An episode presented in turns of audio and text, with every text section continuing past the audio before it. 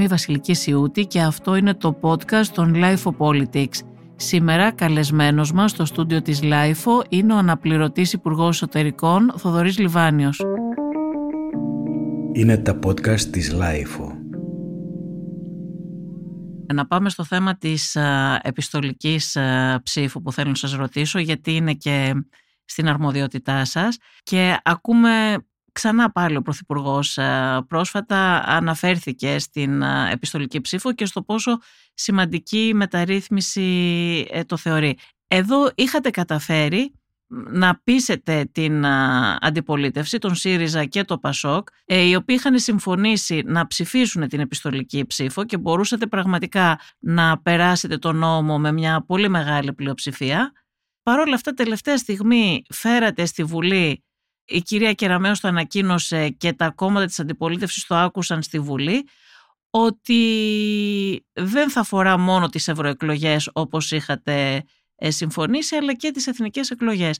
Αυτό γιατί συνέβη; Και είδαμε μετά ότι ρίξατε το λάθος, ε, κατηγορήσετε τα κόμματα της αντιπολίτευσης που δεν ψήφισαν το νόμο για την επιστολική ψήφο. Είναι δύο διαφορετικά θέματα. Το θέμα το πρώτο είναι αν συμφωνεί ένα κόμμα με την επιστολική ψήφο ή όχι. Και το δεύτερο είναι εάν πρέπει να επεκταθεί ή όχι σε εθνικές εκλογές.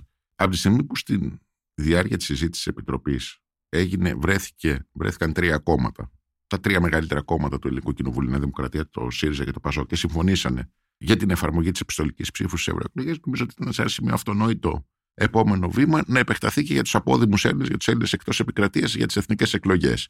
Αυτό εκ των πραγμάτων ήθελε 200 ψήφους. Άρα ήταν απαραίτητη συνένεση τουλάχιστον του ΣΥΡΙΖΑ ή του Πασόκ και ενός ακόμα κόμματος, προκειμένου να συγκεντρωθούν οι απαραίτητες ψήφοι.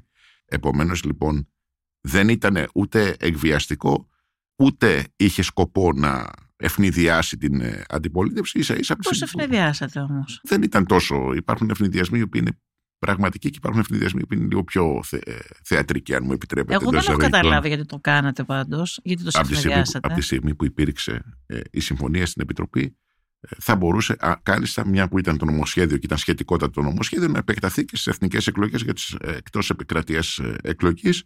Αποφάσισε η, η εξωματική αντιπολίτευση και το, και το μεγαλύτερο κόμμα της της Ελλάσσον Αντιπολίτευσης να μην το ψηφίσουν. Σεβαστό το δικαίωμα. Όπως είπε και ο Πρωθυπουργός, μετά τις ευρωεκλογές θα ξανάρθει και θα ξανατοποθετηθούν για άλλη μια φορά. Εσείς δεν θέλατε να έχετε αυτό; Ήταν επιτυχία, θα ήταν επιτυχία και για εσάς και για την κυβέρνηση να ψηφιστεί ένας νόμος σας με τόσο μεγάλη πλειοψηφία, με τη συνένεση και του Πασόκ και του ΣΥΡΙΖΑ. Και μπορούσατε να το έχετε αυτό αν είχατε τηρήσει τη συμφωνία που είχατε κάνει, όχι που είχατε κάνει συμφωνία, αυτό που είχατε πει στην αρχή ότι θα αφορούσε μόνο τις ευρωεκλογές επιστολική ψήφος. Μα το νομοσχέδιο της Χιλιό όταν κατέθεσε η Βουλή αφορούσε μόνο τις ευρωεκλογές. Επομένως, ναι.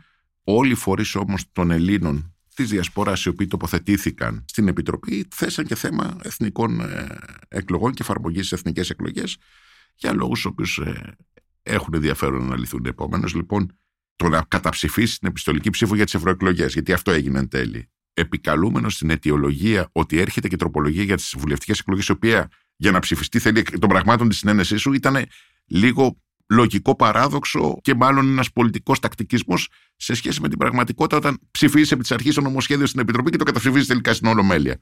Νομίζω ότι και τα δύο κόμματα προσπαθούν αυτή τη στιγμή, έχουν ένα εσωτερικό ανταγωνισμό στη θέση της εξωματικής ανταγωνιστική και αυτό οδήγησε σε μία. Ναι σε μία, αν θέλετε, όξυνση της ε, σχέσης, γιατί δεχτήκαν και τα δύο κόμματα, ε, ιδίως ο ΣΥΡΙΖΑ, την πίεση από τα αριστερό ότι πάτε και συνενείτε με τη Νέα Δημοκρατία σε ένα τέτοιο ζήτημα, ας πούμε, και ρίχνετε λάδι στο νερό Και, και δύο συνένεσαν όμως. Και δύο συνένεσαν. Ιδίως από τα αριστερά όμως η πίεση στο ΣΥΡΙΖΑ ήταν μεγάλη. Ε, και μετά το ένα το άλλο παρέσει Πάντως εκτιμώ ότι ήταν υπερβολική αντίδραση να καταψηφιστεί εν τέλει το νομοσχέδιο στην Ολομέλεια επί της αρχής για την επιστολική ψήφου στις ευρωεκλογές. Μπορούσαν κάλλιστα, εφόσον δεν συμφωνούσαν, να καταψηφίσουν την, την τροπολογία για τις εθνικές εκλογές, η οποία, αν δεν συγκεντρώσει 200 ψήφους, απλά δεν υπάρχει και δεν εφαρμόζεται. Εντάξει, ναι. Άρα, ναι, το κάνανε και λίγο για να σας τιμωρήσουν εντός εισαγωγικών, επειδή τους ευνηδιάσατε και φέρατε και το θέμα των εθνικών εκλογών που δεν το είχατε πει στην αρχή. Αλλά ε, ξέρετε ότι υπήρχε και μια ερμηνεία ότι επίτηδες το κάνατε αυτό το πράγμα για να τους εκθέσετε και να τους εμφανίσετε στους ομογενείς ότι δεν ψηφίζουν την επιστολική ψήφο. Δεν νομίζω ότι είναι απαραίτητο κριτήριο για την ψήφο ενός απόδημου Έλληνα. Γιατί εγώ δεν έχω καταλάβει ακόμα γιατί το κάνατε. Δεν έχω. Γιατί προσπαθώ τώρα, σας έχω απέναντί μου και προσπαθώ γιατί να υπήρχε, το. υπήρχε συμφωνία του 200. Να το μαντέψω. Το άθροισμα του 200 ψήφου συγκεντρώταν βάσει της τοποθετήση των κομμάτων. Επομένως, είχαν τα κόμματα τη δυνατότητα, εφόσον μπορούσαν και θέλανε να στηρίξουν και να επεκτείνουν στο νομοσχέδιο που ήδη συζητείται την επέκταση στι εθνικές εκλογές ή να το καταψηφίσουν ένα δικαίωμά τους. Αναφέρε το δικαίωμα κρίναν ότι δεν θέλαν να το ψηφίσουν και εν τέλει πράγματι εκτέθηκαν και στα μάτια ε, των απόδημων Ελλήνων, τους οποίου για τον πραγματικό λόγο διευκόλυνσης, θυμίζω ότι αυτό που ακούγαμε στη Βουλή είναι ότι δεν τους θεωρούσαν και κάποια κόμματα άξιους να εκπροσωπηθούν, δηλαδή ισότιμα με τους Έλληνες. Άρα, εσείς προτιμήσατε να τους εκθέσετε δηλαδή στους ομογενείς ότι δεν ψηφίζουν το νομοσχέδιο, για την, δεν ψηφίζουν την επιστολική ψήφο, παρά να φέρετε το νομοσχέδιο με την συνένεσή τους και να πετύχετε ένα σχεδόν ιστορικό ναι. ρεκόρ ψήφισης ε, νόμου. Εντάξει, ο ιστορικό ρεκόρ μάλλον δεν θα ήταν. Το ιστορικό ρεκόρ δεν ναι. θα ήταν. Και ξέρετε, πολλές φορές τα ιστορικά ρεκόρ μας οδήγησαν και στην ε, συμφωνία του 2019, η οποία τελικά οδήγησε μόνο 25.000 Έλληνες εκτός επικρατείας να εγγραφούν σε εκλογικούς καταλόγους. Και ένα, ένα νούμερο το οποίο ούτε αρμόζει ούτε ταιριάζει στη δυναμική που έχει ο ελληνισμός της διασποράς σε πολλές χώρες του κόσμου. Δηλαδή, για παράδειγμα, στη Γερμανία γράφτηκαν 2.500 κόσμος, στις ΗΠΑ περίπου τόσος άλλο τόσος αριθμός, ο οποίος είναι πάρα, πάρα πολύ μικρός και ο οποίος ήταν αποτέλεσμα των περιορισμών που τέθηκαν για να υπάρξει ιστορική συνένεση των 288 ψήφων. Έχετε μια εικόνα πόσο είναι ο ελληνισμός της ε, διασποράς και πόσοι από αυτούς θα μπορούσαν να ψηφίσουν στις ε, ευρωεκλογές, για παράδειγμα, να πούμε που έχουμε τώρα; Εντάξει, είναι δύο διαφορετικές έννοιες. Υπάρχει έννοια της ελληνικής διασποράς ομογένειας, η οποία δεν αφορά απαραίτητα τους Έλληνες πολίτες. Μπορεί κάποιος να είναι, να ανήκει ψυχή, σώματι, πνευματικά στον ελληνισμό της διαφοράς, να μην έχει πάρει ποτέ ελληνική υπηκότητα, επομένως να μην έχει το δικαίωμα να ψηφίσει στις ε, ελληνικές εκλογές. Ενδεχομένως γνωστοί, πολύ γνωστοί Έλληνο-Αμερικάνοι, που δεν έχουν ελληνική ηθαγένεια. Υποσύνολο αυτού νου είναι οι Έλληνες πολίτες που ζουν στο εξωτερικό. Που είναι είτε απόδημοι τα προηγούμενα χρόνια λόγω της κρίσης, τα παιδιά του brain drain όπως τα λέμε, είτε άτομα τα οποία ζούσαν, φύγαν τη δεκαετία του 50, του 60, κάνουν οικογένειες, τα παιδιά τους πήραν ελληνική ηθαγένεια και συνεπώς ε, μπορέσαν να, να εγγραφούν σε εκλογικούς καταλόγου και να ψηφίσουν. Ο αριθμός αυτός δεν έχει καταγραφεί ποτέ, γιατί είναι και εύκολο να καταγραφεί. Ε, Υπολογίζεται... Γι' αυτό το υποσύνολο σας ε, ρωτώ. Υπολογίζεται πολύ γκρόσο μότο με βάση την απογραφή του, του 2021 που έχουμε τον αριθμό των Ελλήνων πολιτών που ζουν στην Ελλάδα και των εγγεγραμμένους εκλογικούς καταλόγους περίπου γύρω σε 700, 800, 900 κάπου εκείνη η τάξη μεγέθους πάντως των Ελλήνων που ζουν στο εξωτερικό. Αλλά είναι, είναι αυτοί που θα μπορούσαν να ψηφίσουν. Ναι. Θεωρητικά θα μπορούσαν να ψηφίσουν, δεν ψηφίζουν όλοι. Ε, γιατί είναι τεράστιος αριθμός. Δεν ψηφίζουν, αλλά είναι τεράστιος και ο ελληνισμός ε, που υπάρχει στο εξωτερικό. Όταν λέμε ότι φύγα 500 παιδιά την περίοδο της κρίσης, Έλληνες πολίτες ήταν αυτά τα παιδιά. 500.000, συγγνώμη. Έλληνες πολίτες ήταν αυτοί οι οποίοι μπορούσαν να πάνε στιγμή να πάρουν το αεροπλάνο και να γυρίσουν. Άκουσαμε και τον κύριο Κασελάκη που είπε ότι θα πάει να κάνει παγκόσμια περιοδία εν ώψη των ευρωεκλογών ακριβώς επειδή λόγω της επιστολικής ψήφου που θα μπορούν να ψηφίσουν. Προφανώς ο κύριος Κασελάκης μπορεί να κάνει εφόσον κρίνει. Αλλά θα κάνετε κι εσείς, θα κάνετε όλοι καμπάνιες δηλαδή. Όλοι τώρα... θα κάνουν. Όλοι θα κάνουν καμπάνιες. Και το βασικό. Στο εξωτερικό. Αν μου επιτρέπετε, το πιο βασικό από την πολιτική κομματική καμπάνια είναι η θεσμική επικοινωνία που πρέπει να γίνει μέσω κυρίως των ελληνικών διπλωματικών αρχών, να παρακινήσουν τους Έλληνες να εγγραφούν, να ψηφίσουν. Είναι πάρα πολύ σημαντικό να δείξουμε και με αριθμητικά, αν θέλετε, δεδομένα ότι ο ελληνισμός είναι παντού. Δεν γίνεται να ψηφίζει τόσο λίγος αριθμό από χώρες όπου ξέρουμε πόσες χιλιάδες, εκατοντάδες χιλιάδες Έλληνες υπάρχουν και να είναι τόσος μικρός ο αριθμός. Είναι στο χέρι τους να εγγραφούν, να ψηφίσουν για να δείξουν ότι ο ελληνισμός, ξέρετε, αυτό έχει και ένα μια λογική και λόμπινγκ στις χώρες τους. Όταν ξέρουμε ότι το ελληνικός στοιχείος στη χή χώρα έχει τόσο κόσμο, αυτό που είναι σημαντικός παράγοντας που λαμβάνεται υπόψη και από τις τοπικές, αν θέλετε, κυβερνήσεις για, για το σχηματισμό πολιτικής. Είναι σημαντικό να γραφτούν όσο το δυνατόν περισσότεροι Έλληνες. Δεν ξέρετε, δεν έχετε εικόνα πόσοι θα μπορούσαν. Ε, Στις προηγούμενες εκλογές έχετε εικόνα πόσοι ψήφισαν από το εξωτερικό; 15, 25.000 ε, είχαν γραφτεί, 17-18.000 ψήφισαν. Πάρα, πάρα, πάρα πολύ μικρός ναι. αριθμός αποτέλεσμα και των κριτηρίων που υπήρξαν και ιδίως το Μάιο, ας πούμε, ένας μεγάλος αριθμός που ήταν από οπαδούς του Ολυμπιακού που βρέθηκαν στο Final Four της Λιθουανίας και ψήφισαν εκείνη τη μέρα που συνέπεισε η 21η Μαου με το τελικό του, του μπάσκετ. Άρα λοιπόν, ξέρετε, ήταν πραγματικά πενιχρός ο αριθμός και εντελώς δυσανάλογος και της δυναμικής της χώρας και του ελληνισμού στην ε, διασπορά. Τον Ιούλιο του 23 βγήκαν τα κριτήρια που είχαν μπει που έπρεπε να αποδείξει ότι έμεινε δύο χρόνια στην Ελλάδα τα τελευταία 35 χρόνια και έχεις υποβάλει φορολογική δήλωση. Αυτά αφαιρέθηκαν. Διότι και τότε βρέθηκαν 200 ψήφοι για να εφαρμοστεί αυτό. Και το αμέσως επόμενο βήμα ήταν να διευκολύνουμε ακόμα παραπάνω με την επιστολική ψήφο όσους θέλουν να ασκήσουν το εκλογικό τους δικαίωμα εκτός Ελλάδας ε, αλλά και εντός Ελλάδας για τις ευρωεκλογές. Έχετε τώρα εικόνα πόσο θα μπορούσε να αυξηθεί αυτός ο αριθμός; Ξέρετε, αυτό είναι, είναι μια δύσκολη ερώτηση. Θα περιμένουμε τον αριθμό των αιτήσεων. Σε λίγες μέρες είναι θέμα ημερών πλέον. Μονοψήφιο. Να να ξεκινήσουν οι αιτήσεις. Στο site που θα υπάρχει ε, στο Υπουργείο Εσωτερικών θα υπάρχουν και τα στατιστικά στοιχεία κάθε μέρα σε πραγματικό χρόνο. Οπότε θα βλέπουν θα μπορούμε να βλέπει ο κάθε ένα που ενδιαφέρεται πόσες αιτήσεις έχουν γίνει, από ποια χώρα, ε, χρήσιμα στατιστικά. Θα μπορεί ο καθένας μας να μπαίνει. Ναι, θα είναι δημόσια στοιχεία και θα βλέπουμε. Σήμερα δηλαδή έχουν κάνει 25.000 αιτήσεις, 6.000 αιτήσεις. Αύριο έχουν κάνει 10.000, 500, κάθε συνολικό τον αριθμό. Οπότε θα μπορούμε να βλέπουμε εκεί και την κατανομή ανά χώρα.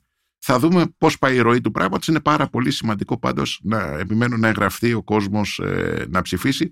Το πόσοι το πραγματικό ερώτημα είναι ποιος δεν θα ψήφισε αν δεν ήταν επιστολική, αλλά ψήφισε λόγω της επιστολικής. Είναι δύσκολο αυτή τη στιγμή να απαντηθεί. Θα απαντηθεί εν ευθέτω χρόνο με εμπειρικά στοιχεία και με ερευνητικά δεδομένα. Πάντως, να σας πω κάτι. Υπάρχουν κάποια θέματα, ακόμα και αυτά που έβαλε το Κομμουνιστικό Κόμμα Ελλάδος, τα οποία σας άσκησε μια κριτική, η οποία είναι βάσιμη σε κάποια σημεία. Δηλαδή, ε, ότι το θέμα της μυστικότητας της ψήφου.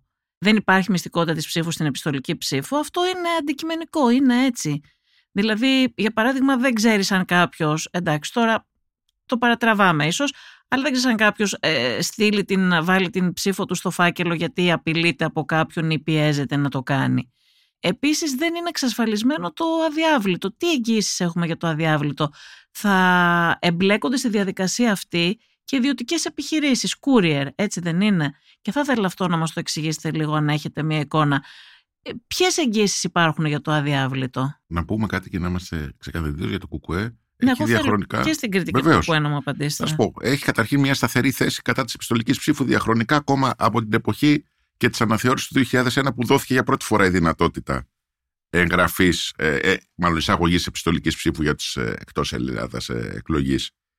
Η επιστολική ψήφος δεν είναι κάτι το οποίο είναι μια νεοελληνική εφεύρεση ή δεν χρησιμοποιείται πουθενά στον κόσμο. Χρησιμοποιείται κατά κόρο και χρησιμοποιείται σε πάρα, πάρα πολλές χώρες της Ευρώπης και τις ε, Ηνωμένες Πολιτείες, η Αυστραλία, ο Καναδάς έχουν επιστολική ψήφο για να διευκολύνουν το εκλογικό δικαίωμα. Υπάρχουν μάλιστα πολιτείες. Δεν είναι καθολική όμως στις περισσότερες χώρες. Υπάρχουν πολιτείες στις Ηνωμένες Πολιτείες που πλέον γίνεται αποκλειστικά με επιστολική ψήφο, όπως η Καλιφόρνια, για ναι, παράδειγμα. Ναι, και με προβλήματα όμως σε αρκετές περιπτώσεις. Και κατά καιρούς υπάρχουν προβλήματα. Για να το προσαρμόσουμε το μοντέλο στην Ελλάδα, ξέρετε, αυτά τα μοντέλα είναι μεταμόσχευση, αλλά για να πετύχει πρέπει να είναι συμβατός ο και ο λήπτη. Άρα λοιπόν δεν είναι παίρνουμε ένα οποιοδήποτε μοντέλο και το βάζουμε κατευθείαν στην εκεί. Όλα αξιολογούνται και υπό τις συνθήκες που επικρατούν στη χώρα και από τις εμπειρίες τις διαχρονικές που έχει κάθε χώρα για τις εκλογές και από μία σειρά άλλους παράγοντες.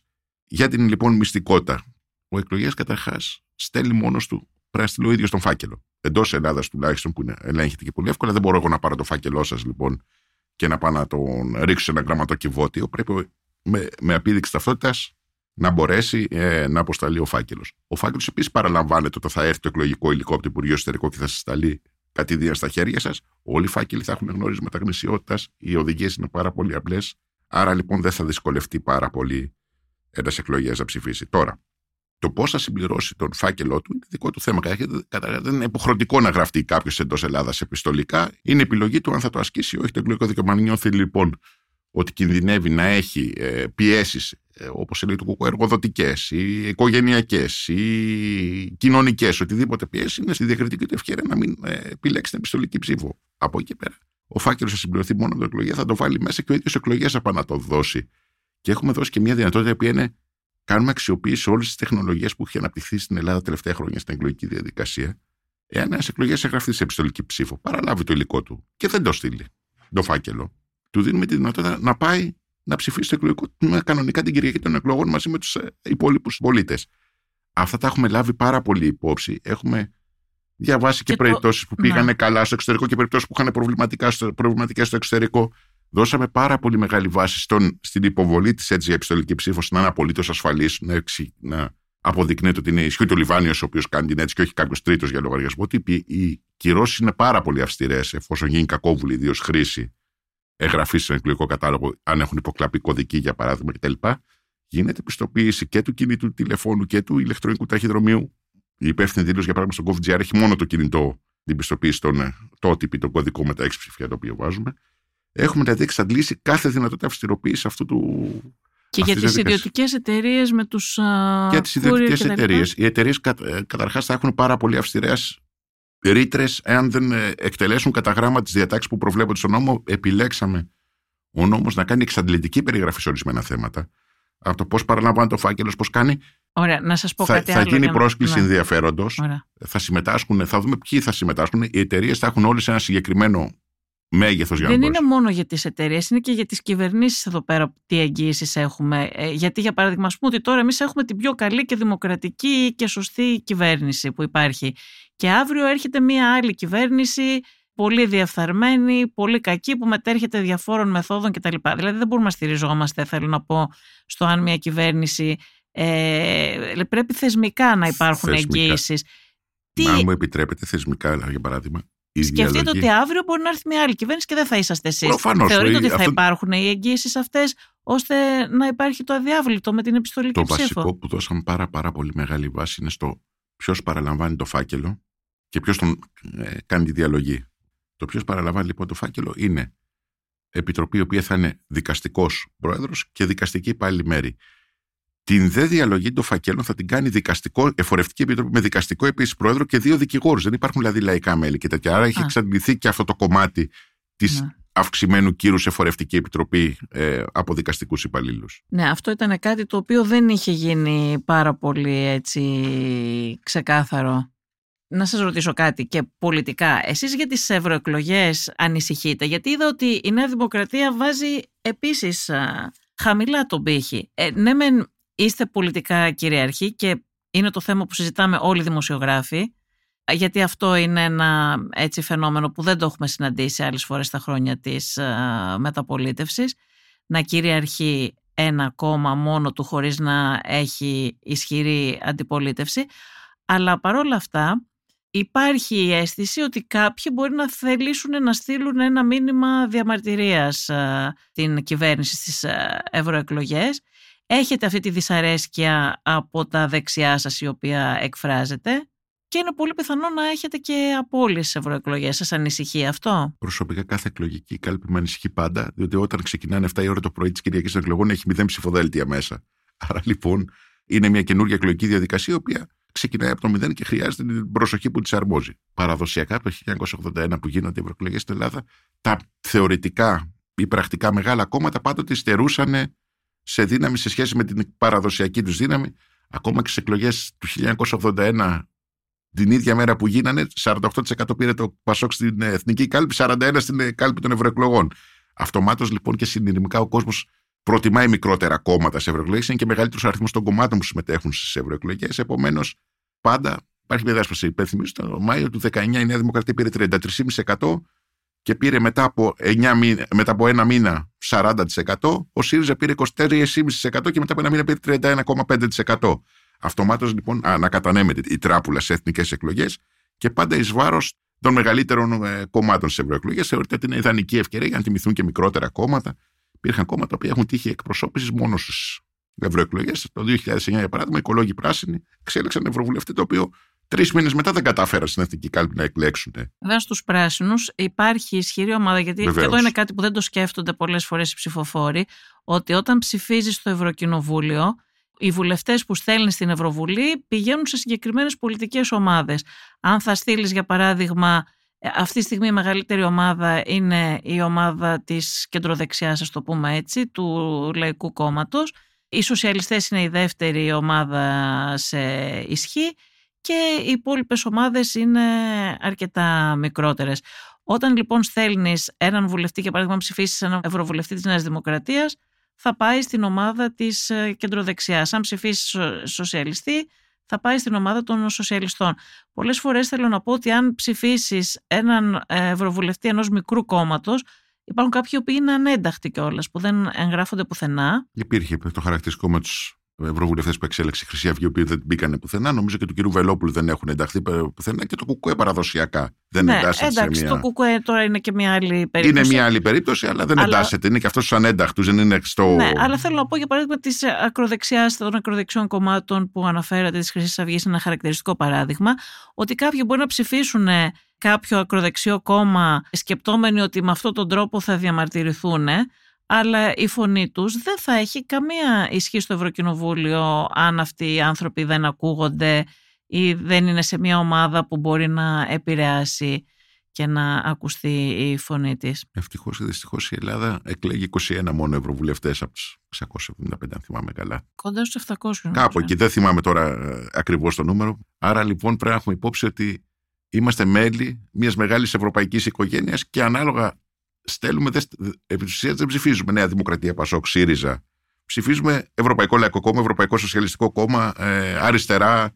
Και εκεί εντάσσονται οι ευρωβουλευτές. Δεν εντάσσονται. Δεν υπάρχουν ευρωβουλευτές της Ελλάδας επί της ουσίας. Υπάρχουν εντάσσονται στις κοινοβουλευτικές ομάδες. Επομένως... Και τα κόμματα όμως δεν κάνετε καμπάνια με βάση αυτό. Ακριβώς. αυτό δεν κάνετε καμπάνια ευρωπαϊκή σχεδόν ποτέ. Πολύ. Δεν το, το έχω δει. Το 19 είχε. Αυτό που εσείς λέτε τώρα, γιατί έτσι είναι. Ψηφίζεις, όπως είπατε, ψηφίζεις για να στείλεις το Λαϊκό Κόμμα, στους σοσιαλιστές, στην αριστερά. Αυτό ακόμα είναι ένα μεγάλο ο διεισμός των ευρωεκλογών που από τη μία όντως ψηφίζει Ευρωπαϊκό Κόμμα, από την άλλη ε, ε, ε, εξάγονται και πολιτικά συμπεράσματα με βάση τα εθνικά τέτοια. Οπότε νομίζω ότι άμα, άμα κατεβούμε στον δρόμο και ρωτήσουμε 100 ανθρώπους θα ψηφίσει το Ευρωπαϊκό Λαϊκό Κόμμα, για παράδειγμα Νέα Δημοκρατία, νομίζω Νέα Δημοκρατία είναι, είναι πολύ πιο ισχυρά τα brand name των κομμάτων στο εσωτερικό. Που... Και η προεκλογική μάχη δίνεται Ακριβώς. με τέτοιους όρους όμως εθνικούς και όχι ευρωπαϊκούς; Αυτό είναι ένα παραδοσιακό ζήτημα που, έχει, που δημιουργείται σε όλες τις ευρωεκλογές και νομίζω ότι πάρα πολλοί και συνάδελφοι και εσείς το έχετε επισημάνει ότι κάνουμε ευρωεκλογές και συζητάμε, θα συζητάμε για την ακρίβεια ή την εγκληματικότητα στην Ελλάδα ή οτιδήποτε άλλο θέμα που ασχολεί την ελληνική κοινή γνώμη. Πολλές φορές ο ίδιος ο προεκλογικός διάλογος ξεφεύγει από τον λόγο για τον οποίο γίνονται εκλογές. Δηλαδή, νομίζω πολύ λίγο εκτιμώ ότι θα συζητηθούν τα μεγάλα ευρωπαϊκά θέματα. Αν θέλουμε μια Ευρώπη Φταίμε πιο. Φταίμε και εμείς οι δημοσιογράφοι λίγο σε αυτό, γιατί θα έπρεπε και εμείς να βάζουμε λίγο πιο πιεστικά τα ζητήματα. Για παράδειγμα, τώρα στις ευρωεκλογές θα έπρεπε να σας ρωτάμε ποια είναι η θέση σας, για παράδειγμα, για το αγροτικό ζήτημα σε σχέση με την uh, πράσινη ανάπτυξη, τους όρους που μπαίνουν, πώς επηρεάζει το αγροτικό ζήτημα η αυτό. Η κλιματική αλλαγή, η οικονομική ανάπτυξη, αν θα πρέπει να είμαστε πιο. Το βέτο, για παράδειγμα, που επίσης δεν συζητιέται καθόλου, ενώ υπήρχε ψήφισμα στο Ακριβώς. Ευρωκοινοβούλιο επίσης πριν από λίγο καιρό, ένα πολύ σημαντικό ψήφισμα που δεν συζητήθηκε και δεν καταλάβαμε και τι ψηφίσαν. Εσείς, οι, οι βουλευτές Νέας Δημοκρατίας, ξέρετε τι ψήφισαν σε αυτό; Δεν το έχω υπόψη μου. Δεν το ξέρετε. Είναι ένα πολύ σημαντικό θέμα. Προφανώς το θέμα του ΒΕΤΟ έχει απασχολήσει διαχρονικά ε, και το Ευρωπαϊκό Συμβούλιο αλλά και το Ευρωπαϊκό Κοινοβούλιο. Η κυβέρνηση, ξέρετε, να μας πείτε, το ρωτάω σε όλους αυτό το πράγμα, σχεδόν αιμονικά πραγματικά, επειδή δεν παίρνουν απαντήσεις. Ξέρετε εσείς ποια είναι η θέση της κυβέρνησης αυτό, γιατί η Γερμανία προωθεί εδώ και λίγο καιρό, έτσι πέρασε και το ψήφισμα αυτό στο Ευρωκοινοβούλιο πριν α, από λίγο καιρό, προωθεί το να καταργηθεί το βέτο, που θεωρείται ένα όπλο για τις μικρές χώρες. Η θέση της Νέας Δημοκρατίας ξέρετε ποια θα είναι σε αυτό; Σε αυτό το θέμα, ιδίως σε ευαίσθητα θέματα, το βέτο πρέπει να συνεχίσει να υπάρχει, ε, ε, όπως είναι για παράδειγμα η διεύρυνση της Ευρωπαϊκής Ένωσης και είσοδος σε νέα μέλη, σε θέματα τα οποία άπτονται ευαισθησιών ε, και ιδίως μεγάλο. Από εκεί πέρα, Α, το λέτε αυτό ξεκάθαρα. Σε, σε μεγάλα θέματα πρέπει να υπάρχει το βέτο, νομίζω ότι είναι πολύ σημαντικό. Από εκεί και πέρα, βέβαια, δεν είμαστε η Ευρώπη των 10, είμαστε η Ευρώπη των 27. Επομένως, σε θέματα τα οποία είναι διακρατικά και αφορούν περισσότερες μιας χώρας, είναι λίγο. Είναι μεγάλη συζήτηση αν θα πρέπει να υπάρχει βέτο ή αν μπορεί μια χώρα. Το Λουξεμβούργο, για παράδειγμα, να θέτει βέτο για οτιδήποτε κρίνει. Το Λουξεμβούργο το οποίο δεν θέτει βέτος. Ποτέ δεν το κάνει, γι' αυτό το είπα σαν παράδειγμα. Η αλήθεια είναι ότι χρειάζεται. Γιατί την Ουγγαρία φέρνω ως παράδειγμα. Την Ουγγαρία. Το είδατε, το είδατε τη διαπραγμάτευση που έγινε προχτές πάλι για την ανακατανομή του προπολογισμού και την ενίσχυση και της Ουκρανίας. Υπάρχουν θέματα τα οποία είναι ευαίσθητα εθνικά και εκεί πρέπει να υπάρχει το βέτο γιατί είναι ουσιαστικά της Ευρωπαϊκής Ένωσης. Αλλά από εκεί πέρα νομίζω ότι σε διάφορα άλλα θέματα πρέπει να δούμε και άλλες λύσεις. Σε κάθε περίπτωση. Μα θα μπορούσε να συζητηθεί και αυτό, όπω το λέτε, φυσικά. Θα μπορούσε ακόμα και οι μικρές χώρες και η Ελλάδα να συνενέσει σε κάποιες περιπτώσεις και στην κατάργηση του βέτο, αλλά θα έπρεπε να πάρει πριν να διασφαλίσει Ακριβώς, να διασφαλίσουν τα, τα εθνικά της συμφέροντα. Αυτό έτσι Προφανώς. δεν είναι. Προφανώς, δηλαδή είμαστε, όπως είπα και πριν, είμαστε μια μικρή πληθυσμιακά χώρα, δεν έχουμε. Ε, έχουν συζητηθεί κατά καιρούς διάφορες περιπτώσεις να υπάρχει πληθυσμιακό βέτο, το, το 20-30% του πληθυσμού της Ευρώπης, οι χώρες που τις εκπροσωπούν. Το βασικό είναι ότι πρέπει να διασφαλίσουμε ότι στο πλαίσιο της ευρωπαϊκής ολοκλήρωσης κάποια θέματα τα οποία ε, είναι στα όρια του κυριαρχικού δικαιώματος, δηλαδή επηρεάζουν την, ε, τη θέση, τη γεωπολιτική θέση ακόμα της χώρας και τα πάντα πρέπει να, να, να, έχουν, να έχει η Ευρωπαϊκή Ένωση πολύ μεγαλύτερη ευαισθησία.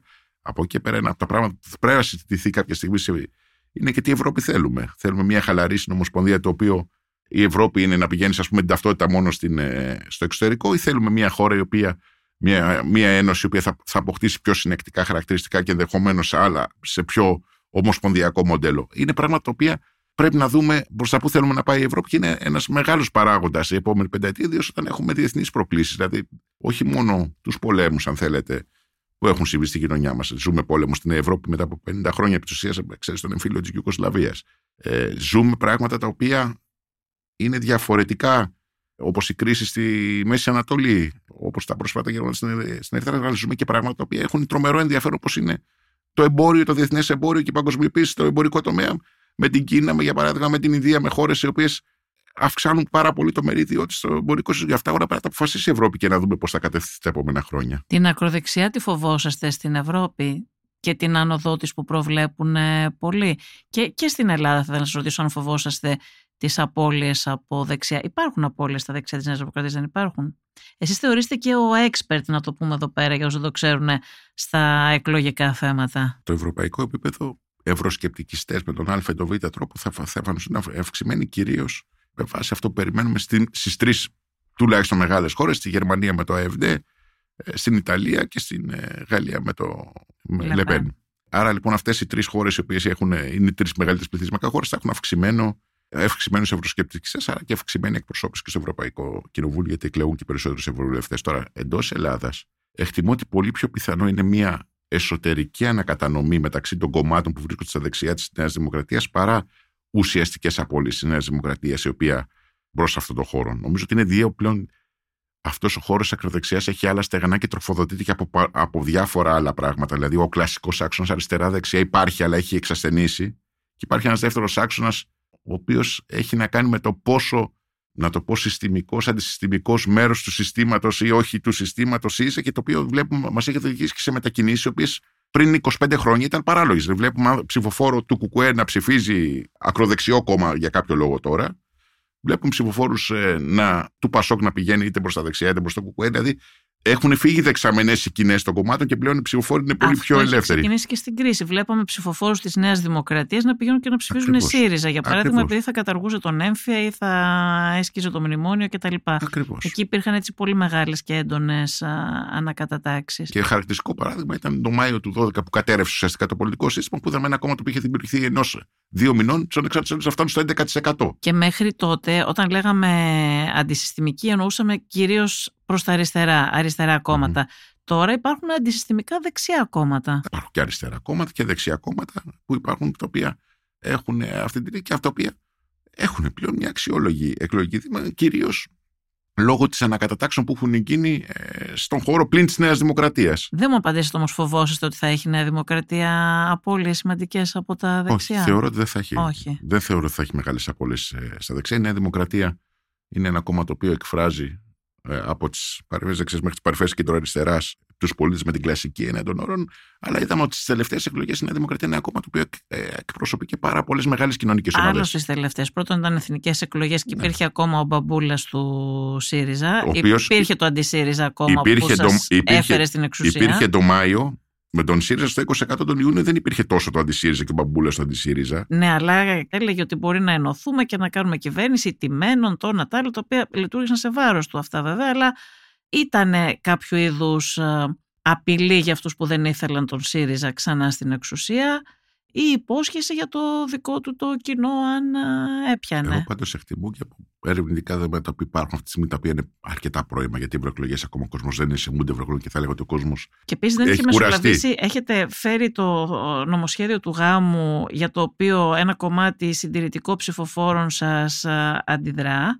Και η Εκκλησία βγήκε και είπε ε, οι βουλευτές της Νέας Δημοκρατίας, όχι της Νέας Δημοκρατίας, οι βουλευτές γενικώς που θα ψηφίσουν να μην έρθουν στην Εκκλησία κτλ. Και, και ξέρουμε ότι επηρεάζει ένα κομμάτι ψηφοφόρων και η Εκκλησία. Αυτά δεν τα φοβόσαστε, γιατί αυτά δεν υπήρχαν ε, στις προηγούμενες εκλογές. Δεν υπήρχαν άλλα στις προηγούμενες εκλογές. Τα κριτήρια υπάρχουν και ερευνητικά στοιχεία, τα οποία βλέπουμε πόσο μπορεί να επηρεάσει ένα θέμα ή όχι. Αυτή τη στιγμή, εγώ γενικά είμαι της άποψης ότι την επίρρεια ενός ενός γεγονότος δεν το μετράς όταν είναι ζεστό το θέμα, όταν, αλλά όταν κρυώσει και πόσο το θυμάται ο κόσμος και πώς το αξιολογεί. Η πραγματική αξιολόγηση θα γίνει πιο ουδέτερο πολιτικά χρόνο όταν φύγει και καταλαγιάσει η κουβέντα για το συγκεκριμένο νομοσχέδιο, όταν ψηφιστεί και θα αρχίσει να εφαρμόζεται, εκεί θα φανεί πώς υπάρχει. Πάντως, από ερευνητικά δεδομένα που υπάρχουν αυτή τη στιγμή, δεν φαίνεται ότι η Νέα Δημοκρατία κινδυνεύει αριθμητικά προ τα δεξιά κόμματα. Περισσότερο η Νέα Δημοκρατία διατηρεί μια πάρα πολύ μεγάλη συσπήρωση σε περίοδο που δεν προβλέπονται, που δεν υπάρχουν εθνικές εκλογές. Να βλέπουμε, διαβάζουμε στις δημοσκοπήσεις που δημοσιεύονται τη συσπήρωση της τάξης του 75-80% είναι πάρα πολύ ψηλή.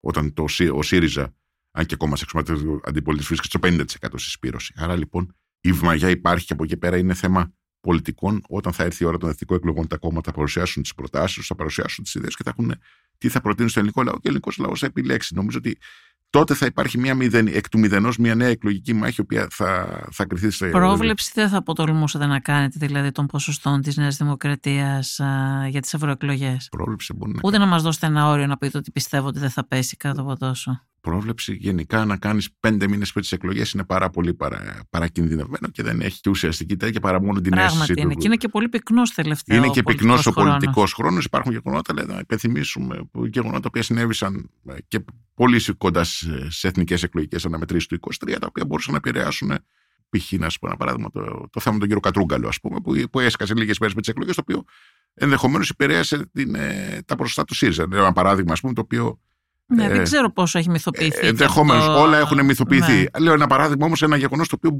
μπορεί να κρυθεί αν έχει επηρεάσει ή δεν έχει επηρεάσει. Νομίζω ότι έχει, έχουμε πολύ δρόμο μέχρι τις ευρωεκλογές. Υπάρχει πυκνός πολιτικός χρόνος και υπάρχουν γεγονότα τα οποία θα αξιολογηθούν εν καιρό πόσο μπορούν να επηρεάσουν ή όχι. Δεν κινδυνεύει αυτή τη ναι. στιγμή. Ζούμε σε έναν περίεργο κομματικό σύστημα αυτή τη στιγμή που δεν το έχει συνηθίσει η Ελλάδα. Η Ελλάδα παραδοσιακά μετά το 1977 ουσιαστικά τρεφόταν από έναν δικομματισμό ο οποίος με Νέα Δημοκρατία και Πασόκ, με Πασόκ και Νέα Δημοκρατία στη συνέχεια. Μετά μπήκε ο ΣΥΡΙΖΑ με ξέρεις το Μάιο του 12. Αμέσως άρχισε και να συγκροτείται το, ο δικοματισμός με ΣΥΡΙΖΑ και Νέα Δημοκρατία. Τώρα ξαναβρεθήκαμε ένα κόμμα το οποίο είναι στην σφαίρα, στην τάξη, στην περιοχή του 40% και κόμματα τα οποία δεν είναι κάτω του 15%. Αυτό δεν το έχει συνηθίσει ποτέ η Ελλάδα και αυτό ξέρετε είναι και, αν θέλετε, και η ευχή και η κατάρα συγκεκριμένης κυβέρνησης. Ό,τι οι δημοσιογράφοι προσπαθούμε να το αναλύσουμε, να το εξηγήσουμε, να δούμε τι συμβαίνει στην άλλη πλευρά και δεν μπορούν να, να συγκροτηθούν.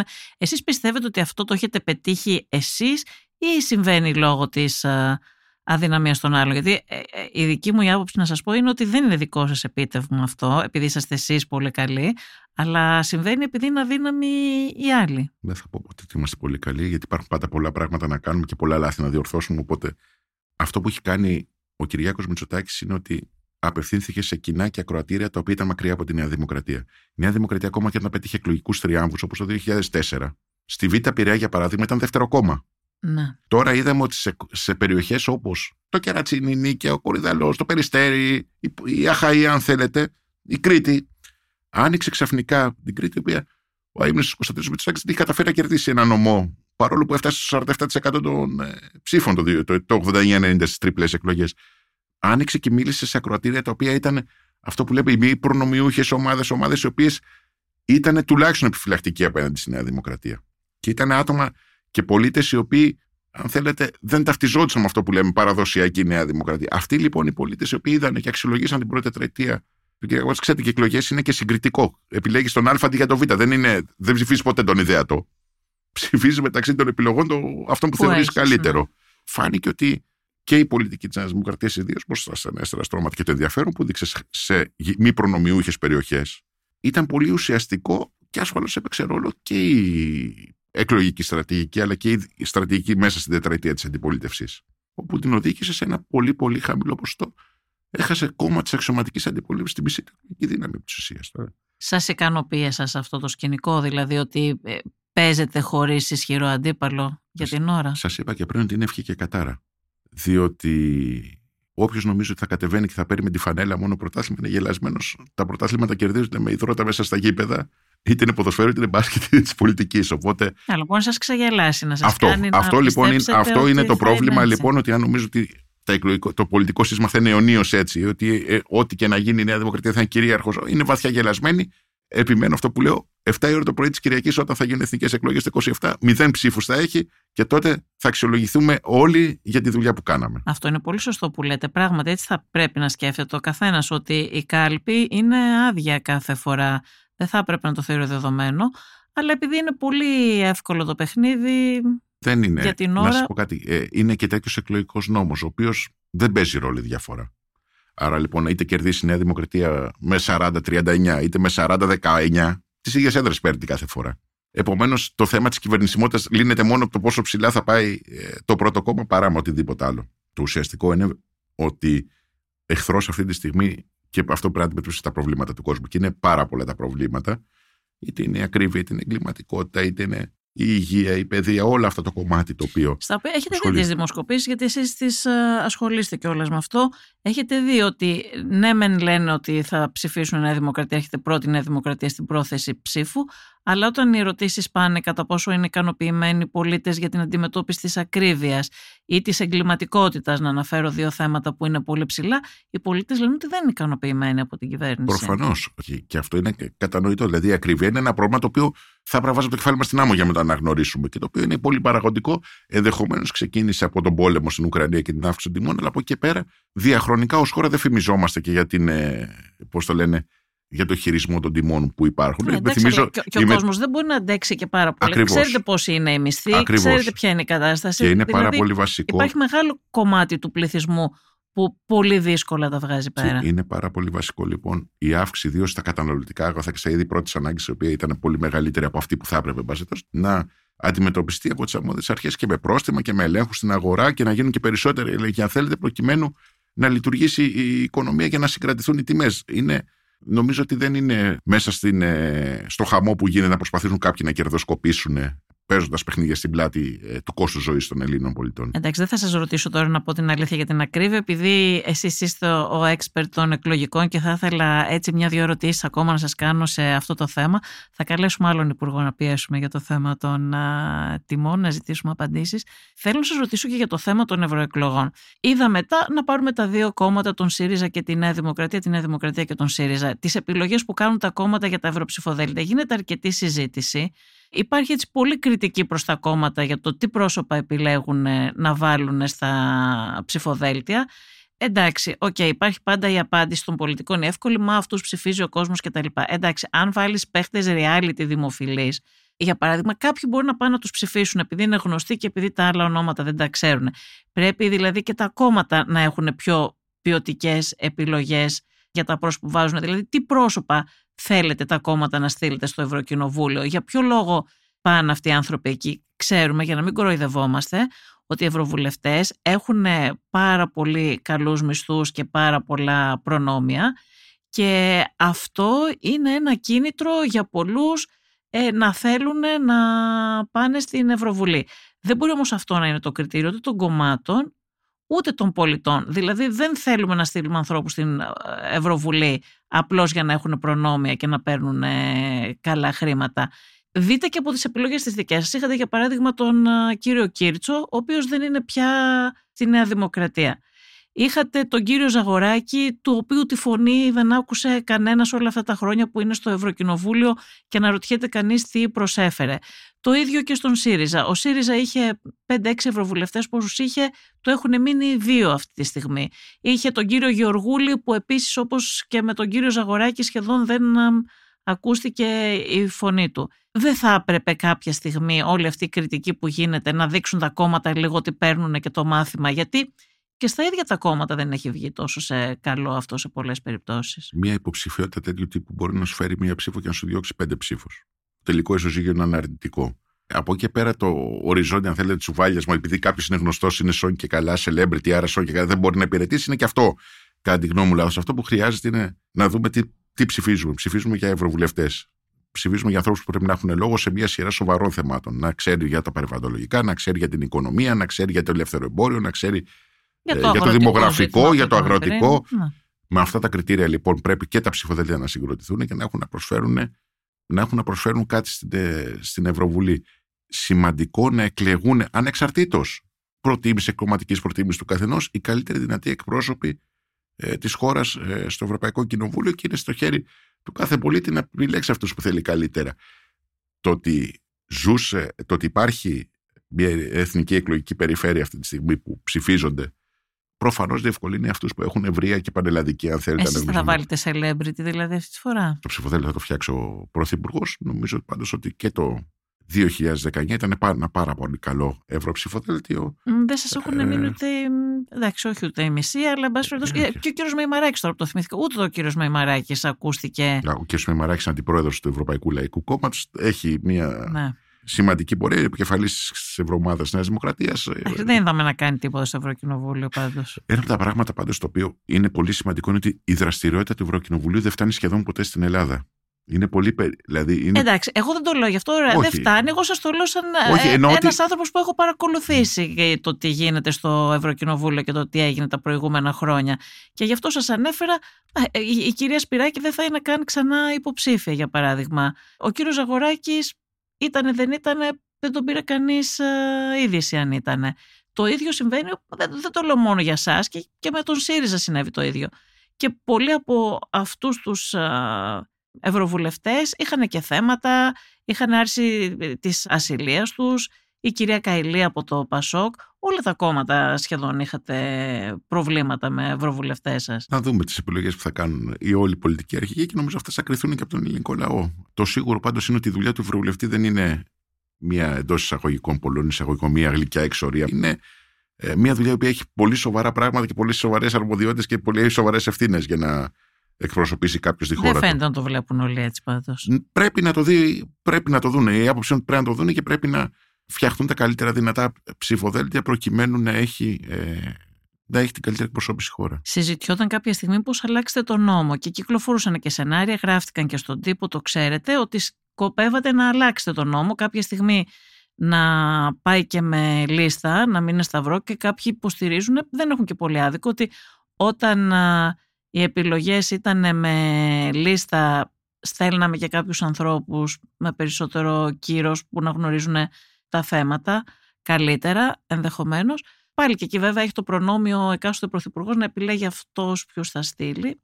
Και εντάξει, είναι, αντικειμενικά είναι λιγότερο δημοκρατικό αυτό πράγματι.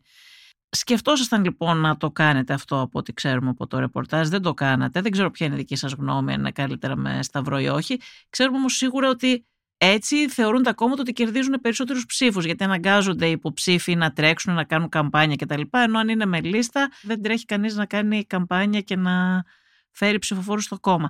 Και επίσης ακουγόταν ότι σχεδιάζεται και να αλλάξει το νόμο και να χωρίσετε τη χώρα σε περιφέρειες, αντί να είναι μία μεγάλη περιφέρεια ενιαία.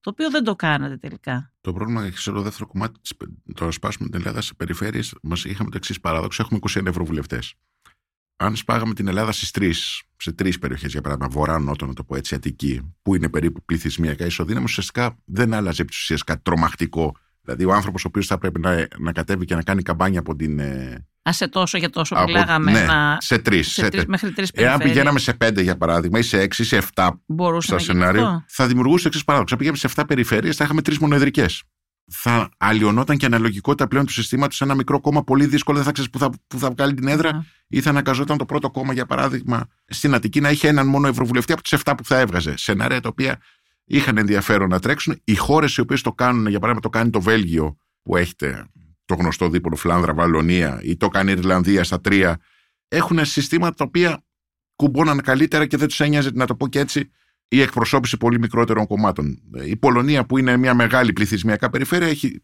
εκλογικές περιφέρειες που λειτουργεί καλύτερα σε σχέση.